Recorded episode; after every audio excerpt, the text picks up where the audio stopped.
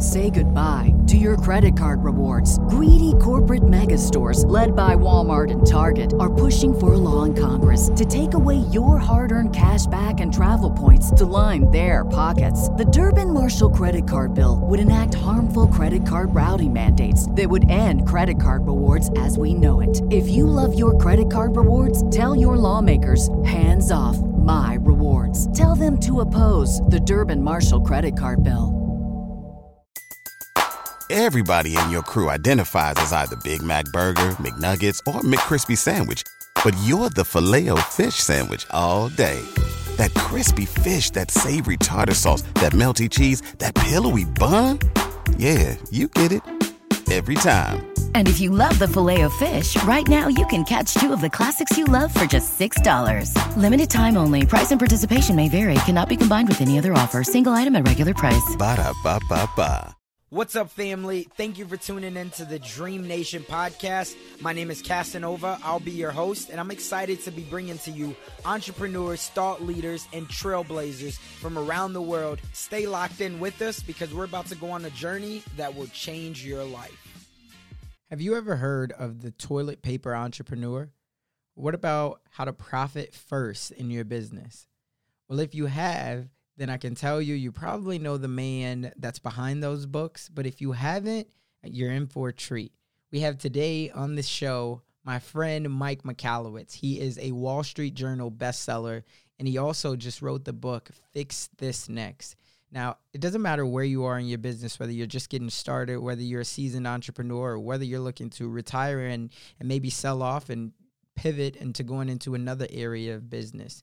In this episode, he talks about all of his ups, all of his downs, how he hired first, how he fired first, and also how he was able to sustain and help over thousands and thousands of entrepreneurs fix their businesses. So, if you're in a position where you can sit down, take some notes, I would encourage you to do that because this one has so much wisdom in it that if you allow it, it will change your life. And that's my promise.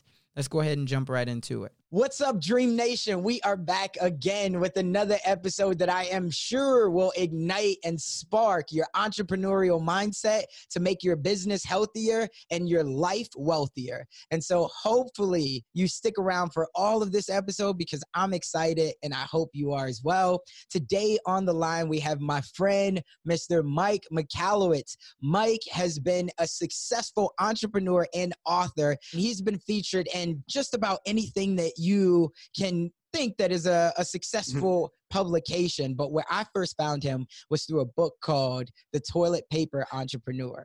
And so I want to start there because out of all of the success that you've had, you have been the what would I say, the advocate for that toilet paper entrepreneur. So for anybody who does not know who you are, yeah. give us the background on who is Mike Michalowicz. Casanova, thanks so much for having me, first of all who I am is nowadays I'm an author, author guy for small businesses, but I've been an entrepreneur my entire adult life. And uh, somewhere as interesting as hearing your story, I had an early start on adult life. Right after college, I had my first son. And I was, I was married in my very early 20s and decide, hey, I got a great idea. Let me start a business. And uh, holy crap, is it hard? is it hard to run a business? And got thrown into it. And we were living in this this little uh, apartment. We actually, it's funny, we moved into a retirement building because the the rent was cheap, but we were the only people like under age 80 in our building. And we were there living off peanut butter and jelly and ramen soup, and that's how we got started. I, I fell in love though with the entrepreneurial journey and decided in later phases of my life that I'm going to write and, and help this community, particularly what I call the toilet paper entrepreneur. That's how that book came around. Is is there's a certain scrappy community of entrepreneurs, uh, not the ones that you see on the cover of all the magazines, super famous guy, super famous gal, but but these entrepreneurs that are just hustling and getting out there every day to move their business forward, but are doing it smartly, not just not just grinding it out. They're they're they're being strategic. I wanted to give those underdogs the opportunity because I, I, felt that that was that was my people. That was my community. So I, I write books for that. My I've written now six or seven books. Profit First is, is my most popular. My most recent Fix This Next, and I'm hustling away right now and writing another book. Wow. And so one of the things that I love about it is how you break these down into one bite sized pieces, but two, you also have practical strategies behind it. Like in most of all of your books, at the end, there's two or three takeaways and yeah. action points for people to do. And when you talk about the toilet paper entrepreneur, I think the story that really made that resonate with me was when you were saying, Hey, have you ever been sitting down on the toilet and right. then and then you all of a sudden you look over and you only got three sheets right? right. You got to survive through that. And I think that that is relevant to today's world and it shows you how evergreen that that content is because it came out I would say what 2014, 2013? The book I I probably even before I think 2008 was the toy. I don't even remember. I think it was 2008. So my, it was my first book. Yeah, it's funny. So all of us have been stuck on the can. That's something you can't deny. We've all been stuck there. And no one, I give up, my life is over. You see those three sheets there and you find a way people have emailed me telling me their strategies. I really don't want to hear them, but we navigate. Well, in business, we, we find that we're in the same situation. But what's interesting is in both the scenarios, we get very innovative. We figure out what to do. So in business, entrepreneurs say, well, I don't have enough money to get started. That's not true. You don't need money to get started. There's an innovative way of doing it. In fact, the lack of money forces you to be creative. And that's the power of entrepreneurship some people say, I don't have the experience. I've never done this before. You were talking about your friend who started that cleaning business. A lot of people wouldn't start a cleaning business because they've never had been in the cleaning business. But ironically, by not having cleaning business, you don't know the rules of the industry. So you break the rules and you find better ways to do it. And mm-hmm. you can actually grow explosively because you don't know the way it should be done. Why teaching a toilet paper entrepreneur? In every case where we have a lack of education, a lack of experience, a lack of money, a lack of contacts, in every single case, that can be a extraordinary advantage. Mm. I would definitely agree. And what we come to find is like when our backs are up against the wall is when we really see who we are. And we really don't we we stop to because in the beginning I would think that most people the reason why they don't get started on things is what we know is procrastination sure. and and at the same time it's a lot of fear. But at that time when you're stuck and you only have those 3 sheets of toilet paper, you yeah. don't you don't care. And it's it, I think there was another thing that you had said. I think it was a video that I was watching, but you were talking about if someone comes up to you and you they put a bag over the back of your head and then all of a sudden at that moment all you want to do is breathe and and so i think that that's very relevant because right now there's a lot of people that all they want to do is breathe and so my question to you is first off as you've wrote all these books and i want to tackle on each one of them just a little bit which book do you think that has made the most impact because you wrote Toilet Paper Entrepreneur, which was great. You also wrote Profit First, but then you also have Fix It Next, right? Yeah, that's my most recent. And so fix, as you looked at next, these, yeah. What what's been the most impactful? Is there any of these books that you thought, man, I didn't think that it would take off this way? Um, well, Profit First has exploded. It's translated now, I think, in 20 plus languages. I get calls from throughout the world. Like right now, as we're sitting here, I'm just curious. i will pull my email. As I'm sitting here, I bet you emails have come in. People are emailing me constantly about it. One came at 1210, so it's 1212 so mm. from Crystal Thurber, if she's listening in. Email me and says, Hey, about your book. That used to be surprising. Now I'm so used to it. Emails come in every few minutes. That book, I, didn't really think that Profit First was that big of a deal outside the US alone. There's a there's 30 million small businesses. So if you do less than $25 million in annual revenue in your business, I absolutely do you're qualified as a small business. So we're we're in the same bucket. I didn't really think about the international scope. There's 300 million small businesses globally. And this problem with profitability is not a US problem, it is a global entrepreneurial problem. So I, I just didn't expect that global expansion. I, I just before uh, I came on here, I was doing a, uh, a, video chat with some folks in Mexico talking about their profitability. Um, so that was that's a wonderful surprise the the book I think that has the greatest impact is Fix This Next.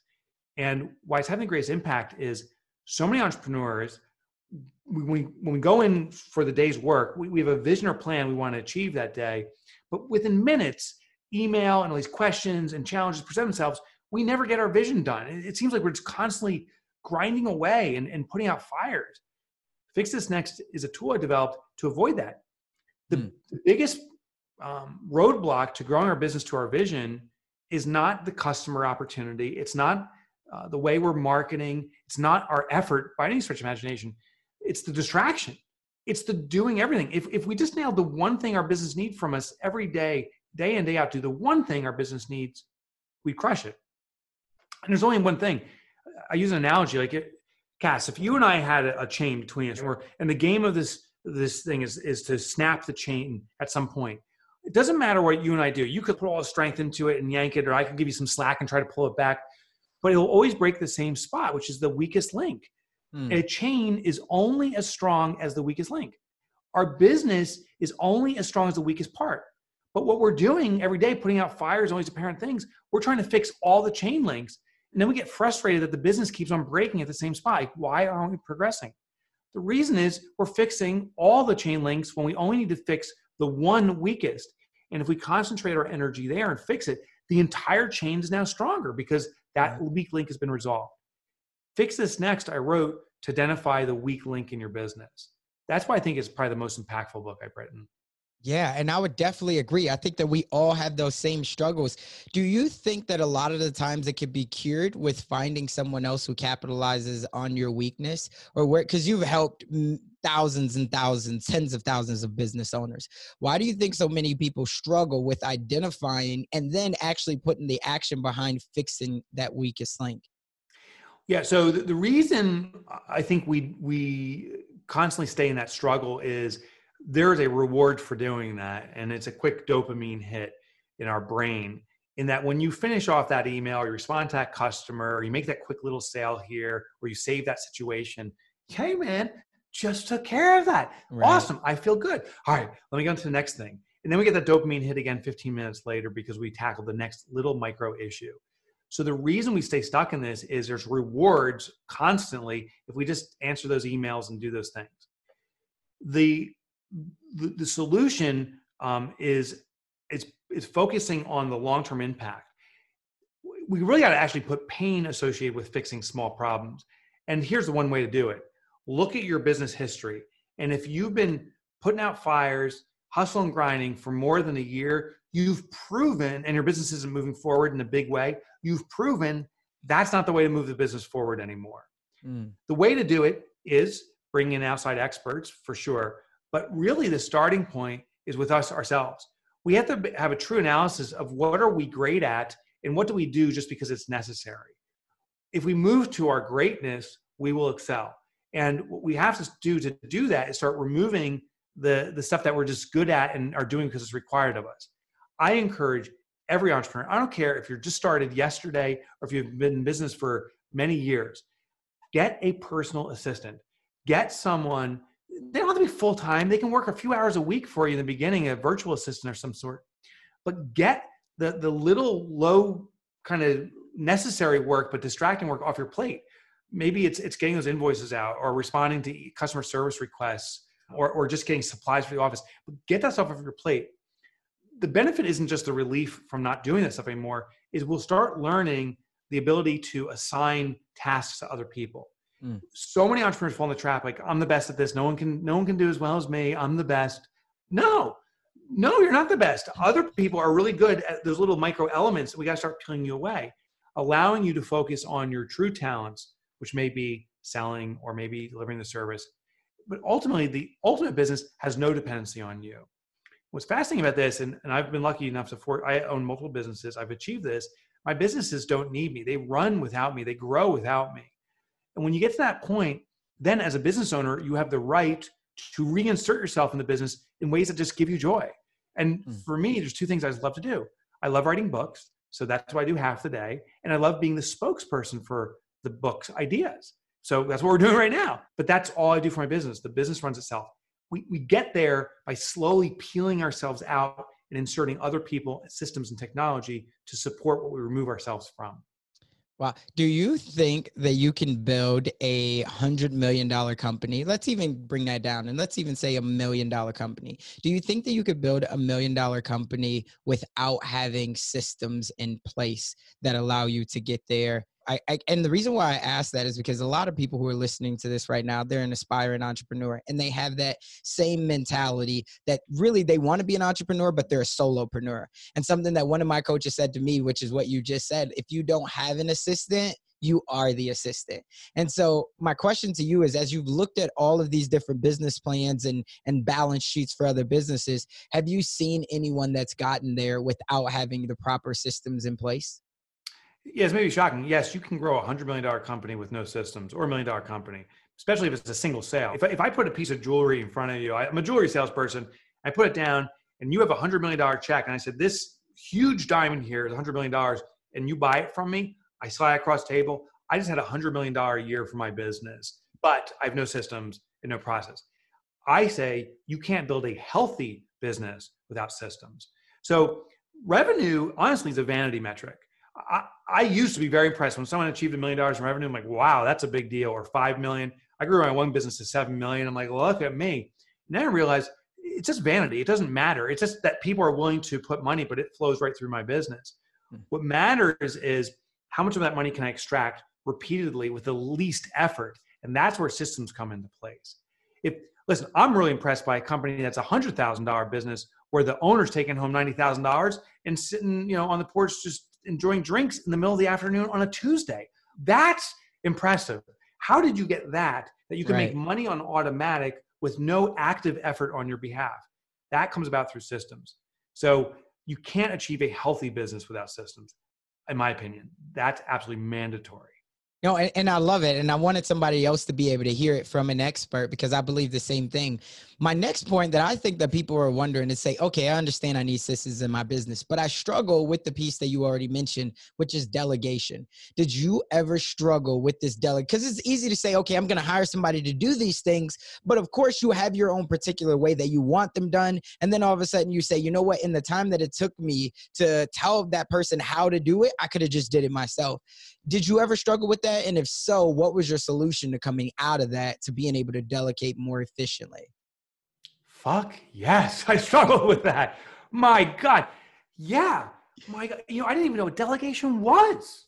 Hmm. I, I, thought, I thought delegation, say we work together, Casanova. Say you're my boss.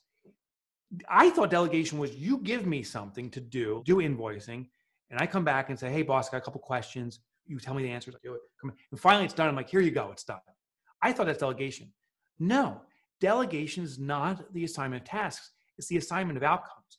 Here's the mm. other scenario you're my boss, you come to me, you say, hey, Mike, I need you to do invoicing. And I say, okay. And then you say, but hold on, there's a reason behind this. We need to bill our clients timely and accurately. Do you understand why, Mike? And I'm like, yeah, timely is fair to us. We collect money. Accurately is fair to our customers. Great. Your job, Mike, you, the outcome we need to achieve is to bill timely and accurately. So then I go and I start doing the invoicing. I come back. I'm like, hey, Cass, I got a question for you. I, you're like, mm, what's your solution to get us to do this timely and accurately? Delegation mm. is the assignment of the outcome and requiring the employee to achieve that on their own device, not to come back and keep asking questions. That's what I thought delegation was, was assign a task, answer the questions and direct. No, delegation is the assignment of outcomes and hold the employee accountable to it and empower them to do that. There wow. was a study uh, conducted, and I'm not sure the source, but it was probably SBA, identified that I think it's 95% of small businesses uh, have three employees or less. And the whole reason is, is the boss man is making all the decisions. Everyone else does their little tasks and they come back and say, Did I do it right, sir? Did I do it right? And then the boss is, No, yes. We are one brain, the boss, controlling all these different hands. That is not scalable. The brain can mm. only process so much. So true delegation is the assignment of outcomes, empowering employees to, to tackle the outcome and when they face challenges to navigate themselves. That's what we need to do. Delegation is absolutely mandatory. I struggled with that. And now I finally have that process down. Yeah, no, and I, I love that you said that. There's so many nuggets and gems in there. And I did just learn something new again, and it's about managing the outcomes because I think we all want to be able to free up our time, but that's how we think is at a surface level that it's about the task. And I'll tell you, there's one video that I saw, and it was of Jeff Bezos. And this was probably three or four years ago that he was on a panel, and someone asked him about what his day, his morning routine looks like. And he says that he doesn't basically do anything that's intense, you know know, for the brain before 11 o'clock. But more importantly, he had said, if you think about it and you're a high level executive, you're a CEO, CFO, whatever it is, you're really only paid to make two to three high level decisions every single day. But we get into this that we got to do emails, we got to put out these fires. I know that you have a uh, a term called happenstance that all these things just happen to me and and and things Yeah. like that. So I think that that's so critical and that's so valuable for you as you've now created so much success for your businesses and helped other people create success. What's the one thing that still keeps you up at night? Very little, very Mm. little. I'll tell you, it's interesting. Once once we as individuals achieve financial security and and have the freedom to do what we want when we want, personal freedom, there's very little that keeps me up. As in worry, I don't worry much at all. But what does keep me up is, is actually this. I have on my wall is my mission to Mm. eradicate entrepreneurial poverty. Every day, every night, I think about that. As I go to bed, that is what's on my mind entrepreneurial poverty is this gap that's happening. There's this this belief the day you start your business, like, I'm going to be rich and I'm going to change the world and things are going to be amazing. And then you get into it and it's like, I have no money. I'm working my ass off. This gap is what I call entrepreneurial poverty. This, this perception we want the world to see and the reality. Every night I go to bed thinking about that. Every day I'm thinking about that. So it's it's cool because it's not it's not worry. I'm not worried for myself. I'm worried for our society. I'm worried for you and me and all entrepreneurs if we struggle. And I got to fix that. So there's this, it's more of a positive energy. We got to drive this forward. We got to be profitable and successful. All entrepreneurs. That's what keeps me up. But it's just weird because it's not a worry in the traditional sense, like I'm worrying about me. I got a mission to take care of. That's what's keeping me up. Got it. And in most spaces, I think for a lot of people, it's it's just it's not as niche down as you are. You're talking about the things that many might consider boring, right? Why don't we look at our taxes? Why don't we look at our balance statements and all these things? Some people might consider it boring. For you, do you feel like that it ever becomes anxiety or exhausting because there's not a lot of people in your space that are teaching what you're teaching to business owners? Yeah. Yeah. They're, they're, yeah. Yeah. Profit first, dig into the finances. And uh, there's not many people that are talking about it, particularly in the way I talk about it. So there are some experts who go into the technical elements and try to dig in deeper and deeper. But that's just like, like the high school class where the, the teacher is like teaching chemistry or something, and you're like, oh my God, I can't handle this. And the solution is let me jam it down your throat more. And they're yelling it at you. That does not fix things. We have to find an alternative path. Is there a different way we learn? Is there a, a fun way we learn? Is there a way that already works with how we already behave? Here's an example. Like I, I want to work out regularly. I've always wanted to work out regularly, and I always have sporadically. Go to the gym for a few months, and I give up for a year, and I'm back. Well, five years ago, or maybe a little longer, eight years ago, I haven't missed the gym once. I go five days a week, every day. The changing point was not by I'm going to commit to this and finally just you know, power through it. The changing point was noticing my behavioral pattern. What I noticed is when I wake up in the morning, first thing I do is I go to the bathroom, I walk, I make a cup of coffee, I drink the coffee, I start reading the paper, and I'm like, oh gosh, I'm late for work, and I don't go to the gym. Well, I noticed the first thing I did was wake up and go to the bathroom. There's an opportunity for what I call a behavioral intercept. If my behavior is go to bathroom every single time, I can make the gym intercept it. What I would do is I put my gym shoes on top of my toilet seat. So when I'd walk into the bathroom, the only way I can use the toilet is by grabbing my gym shoes. Now I'm like, oh, just put them on my feet. I put them on. And I'm like, oh, let's go to the gym. And it started this pattern. Mm. So I teach in profit first and around financials is no, you don't have to learn any accounting. In fact, screw the accounting. We hate it, ignore it. But what we all do is we log into our bank account to see if any money's come in. So profit first, I intercept that behavioral path of logging to the bank account and set up accounts there so you know what money's coming in for what purpose. Hmm. Some of it's to pay for your profit, some is to pay you, some is to reserve for taxes, others to pay bills. So we know what the money's intended use is. And since it intercepts what we already do, now we don't need to change. Sadly, there's some people out there that say, oh, you know, this system that Mike has, this profit first system, you can do it in a spreadsheet. You can't because that's not our behavioral path. Hmm. You know, there's a thing called an accounting system. How many entrepreneurs log into their accounting system, do all this analysis before they write out that check for that new computer equipment? Most of us don't. We No. simply log into the bank and say, hey, I got some money today. Let me buy a computer equipment. So if our natural path is to go to the bank, then we have to have the system that sits at the bank to intercept that behavior. Got it. Let me ask you, how much do you see that people risk? Because I'm sure when you get to see the backside of the financials of a business, many people are in debt to get the business even off the ground in the beginning. Are you, do you, are you a proponent of that? Or are you somebody, since you come from the analytical standpoint, that you say, hey, make sure that you extract everything that you could do without having to go to a bank um, and get a loan or something like that? Yeah, de- debt is so misused by entrepreneurs, including myself. When I took on debt, I didn't understand what it is. There's three forms of debt. Um, there, and, and we don't understand what they are. So the first is called debt leveraging. It's a term that some people are familiar with, and they say they're doing it, but they're not. Debt leveraging. Say, say I wanted to do debt leverage. I go to you and say, "Hey, Casanova, could you give me, you know, some money? Can I have a dollar?" And if you lend me a dollar, if I know within, say, one month, I'll get $2 back from that dollar, that's debt leveraging. Debt leveraging is where I know there's going to be a specific increased return within a specific time period. Then I can say, well, that makes good sense. I borrow a dollar from you. I make those $2. 30 days later, I come back and say, here's your dollar plus interest, and I made money. Mm-hmm. That's debt leveraging. Almost no one does that, yet they say they're doing it. The second one's called debt bridging. Debt bridging is I'm running my business, and all of a sudden, there's a slowdown in sales. I mean, there's less money co- coming in. There's a cash flow situation. If I have bills I need to pay, like payroll or something, but I know within a few weeks, cash flow will be flowing again. A big client is going to be sending a check. That gap of time, that valley, we can bridge over with debt. Now I borrow a dollar from you and say, thanks for that money. I use it to pay payroll. And then after that two weeks, when that big check comes in, I say, here's your dollar back plus interest. I can continue business as normal. Right. There's a third form of debt, and this is what almost everyone does. It's called debt anchors. Debt anchors, where say, "Hey, Casanova, can I borrow a dollar?" And you're like, "For what reason?" I'm like, "To grow my business."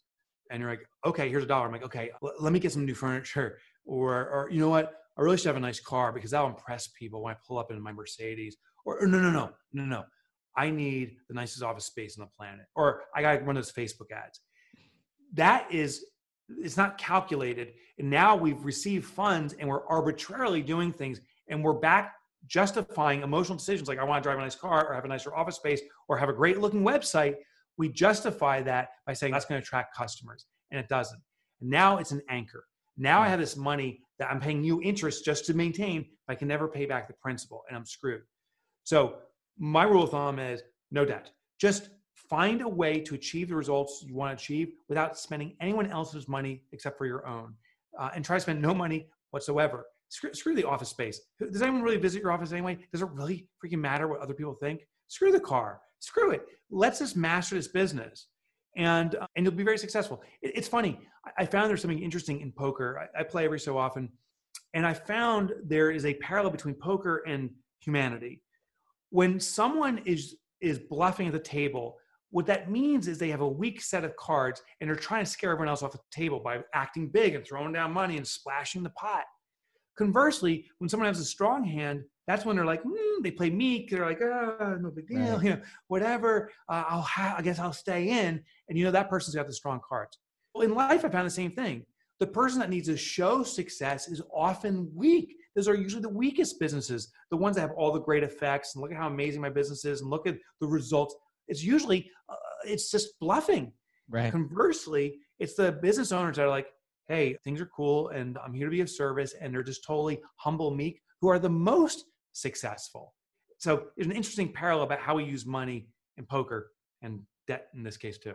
Yeah, no, I, it, it's so great. And here's what I heard off of that. The first one I, I thought about really um, because you talked about debt leveraging what we think about. And so it's like using hard money loans to get like real estate. The second one was debt bridging. And that could be something like 401ks, right? Things like that, where then you pay it back. And then the last one is really like credit cards. And so again, I get what you're you're saying on all of them. I, am I correct on that? That those could be yeah, associated? I mean, yes, with a little tweak it doesn't matter what the source is. So your debts can come borrow from your 401k or from credit card or a bank. It's really not the source, it's the application, meaning how we use that debt. Debt leveraging is where there's a guaranteed upside return. Most people don't calculate that. Debt bridging is where you cover a gap in time where you need cash flow, but you can return the money. Debt anchoring is just where we borrow money, and it could be from the 401k or credit cards, but we don't have the ability to pay it back or we don't plan for it.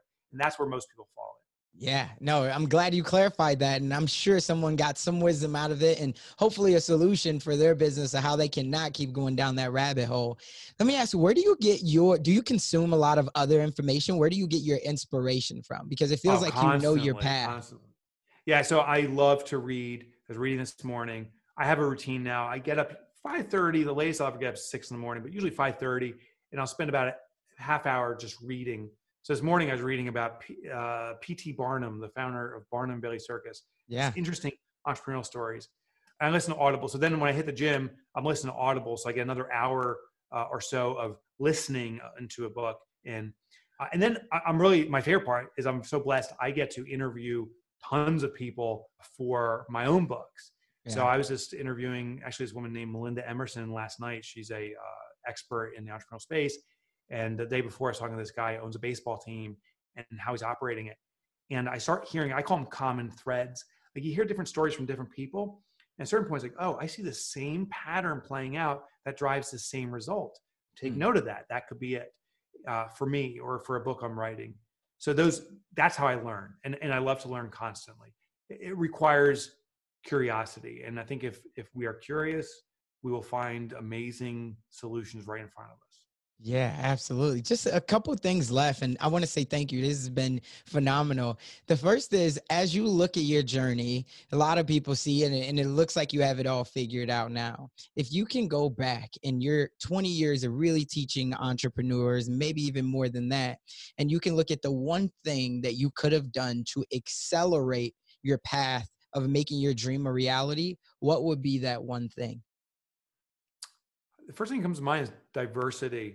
What I mean by that is the more I've learned from other entrepreneurs, men, women, uh, people that have come from impoverished backgrounds to wealthy backgrounds, different learning experiences, different religious beliefs. It's interesting. The more I explore outside of my paradigm of what I know, I, I've discovered more and more strength in, the, in that learning. So I would encourage myself to seek more diverse learning as opposed to more narrow. That would have Mm. been very helpful in expediting my growth and, and success. Wow. And and that's an interesting concept because it seems like you have been always a specialist in the way that you've done things. And now it feels and, and you particularly when you talk about the one thing and then the finances, but now Yeah. do you find yourself becoming more of a generalist? Uh, This is ironic. So my books I are pretty broad, right? So I'm speaking to different categories of entrepreneurship, but the businesses I own are more and more narrowly focused consistently. I'm trying to refine it. The riches are in the niches. There's no question about it. So we must be absolute specialists. It's better to be the brain surgeon. They make a lot of money than the general practitioner who's struggling to pay off their student debt. Mm. But when it comes to learning, diversity is important. So specificity and growth, diversity and learning. Wow, great way to put it. Great way to put it. There's somebody out there, and well, before we ask this last question, I want to know you've interviewed thousands and thousands of entrepreneurs and and people that have been thought leaders. Has there been one that has stood out to you that you maybe didn't think that's had a, a significant impact on your mindset and Um, your growth? Yeah, quite a few. One comes to mind uh, is a guy named Jesse Cole. He's the owner of the baseball team I was just talking to a few days ago. I've interviewed him now, I probably think six or seven times. He, he started a, a baseball team called the Savannah Bananas. It's a Mm. minor league team. It is an unbelievable story. If you get a chance to Google them, it's unfreaking believable what they You talk about a story in your book. Yeah, and I and I write about him. I write Yeah, yeah, yeah. I'm Okay. so intrigued by their progress, um, particularly now, like with this COVID crisis, you can't have baseball games. The major leagues, you don't even have attendance. They're getting they're, they're packing the stadium still within the law uh, of separation and so forth.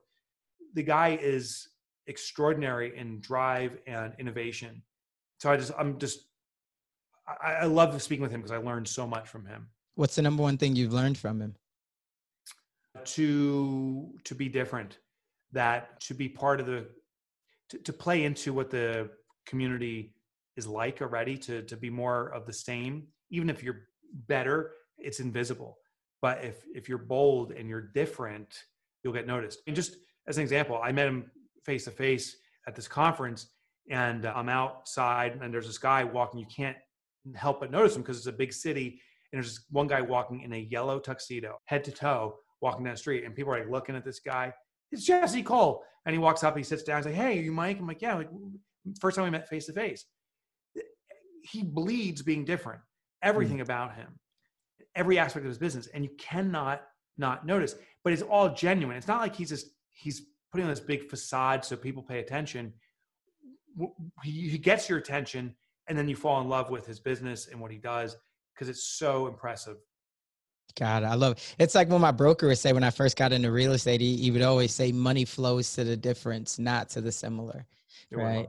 Yeah. So it's it, it goes right to your point the last thing that I want to ask is there's someone out there that's watching this right now, listening to this right now, and they're super inspired by you, your journey, and they want to blaze a path similar to what you've done, or at least having a healthy business. But they have that little voice in their head, and that little voice says that they're not strong enough, they're not smart enough, or maybe they just don't have enough resources.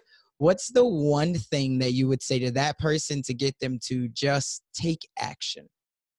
Yeah, we got to go through a quick reframing and say, I'm so happy that I don't have enough money. I don't have enough resources. I don't have enough experience. Just by saying, I'm so happy that, it forces our subconscious mind to start saying, Why am I so happy that? Oh, because without money, I have to sell. And I have to go to people that don't even know me to sell, which will prove out my concept. That's right. Mm. I got to be able to sell to strangers. That's better than having the money in the first place because I'll prove my idea is good. I don't have the network or the experience. Well, freaking great, because now you're going to break the rules. You're going to define a whole new community. You don't need a network because you're going to be creating one. So, whatever the negative frame is, I don't have, start off with, I'm so happy that, dot, dot, dot, I don't have, and our mm. subconscious mind we'll start actually making that a win for us. Man, I love it. Out of all of the, I mean, we've had 150. No one has said that. We've heard some great, great techniques and tactics, but no one has said that. Great way to mic drop. Hey, my brother, I want to say that this has been phenomenal time with you. For anybody that wants to stay connected, we're going to make sure that we put all of the links to all of your books in the show notes. But for anybody who wants to stay connected with you, where can they find you at?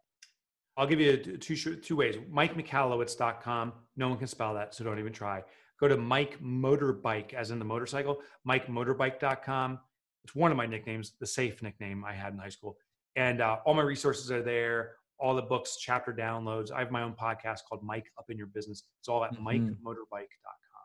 Got it. I'm excited to hear the feedback on this one. I'm sure there's going to be more emails in your inbox here in a couple weeks saying, "Hey, heard you on Email the Dream Nation podcast, and this is how you changed my business." So remember, Dream Nation, just as he said, you have to reframe it so then you can take action. Because without it, even though in the dream we trust, with no action, it's only a fantasy. So we'll see you on the next one.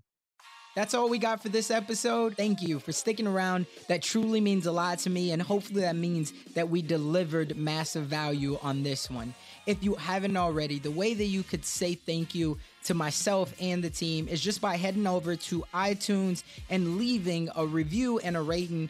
That's what iTunes loves to see. That's how we get out there even more. And I would definitely, definitely be grateful for it. I know the team would as well. Do me a favor and head on over to dreamnationpodcast.com that's where you're going to be able to find all of the resources that we talked about in today's episode, as well as more exclusive content. And you'll also be able to sign up to our email list where we have more exclusive content. And we always love to hear the feedback from you all because you're our tribe. So remember, in the dream we trust, we'll see you on the flip side. Say goodbye to your credit card rewards. Greedy corporate mega stores, led by Walmart and Target, are pushing for a law in Congress to take away your hard earned cash back and travel points to line their pockets. The Durbin Marshall credit card bill would enact harmful credit card routing mandates that would end credit card rewards as we know it. If you love your credit card rewards, tell your lawmakers hands off my rewards. Tell them to oppose the Durbin Marshall credit card bill. Everybody in your crew identifies as either Big Mac Burger, McNuggets, or McCrispy Sandwich. But you're the filet fish Sandwich all day. That crispy fish, that savory tartar sauce, that melty cheese, that pillowy bun. Yeah, you get it. Every time. And if you love the Filet-O-Fish, right now you can catch two of the classics you love for just $6. Limited time only. Price and participation may vary. Cannot be combined with any other offer. Single item at regular price. Ba da ba ba ba.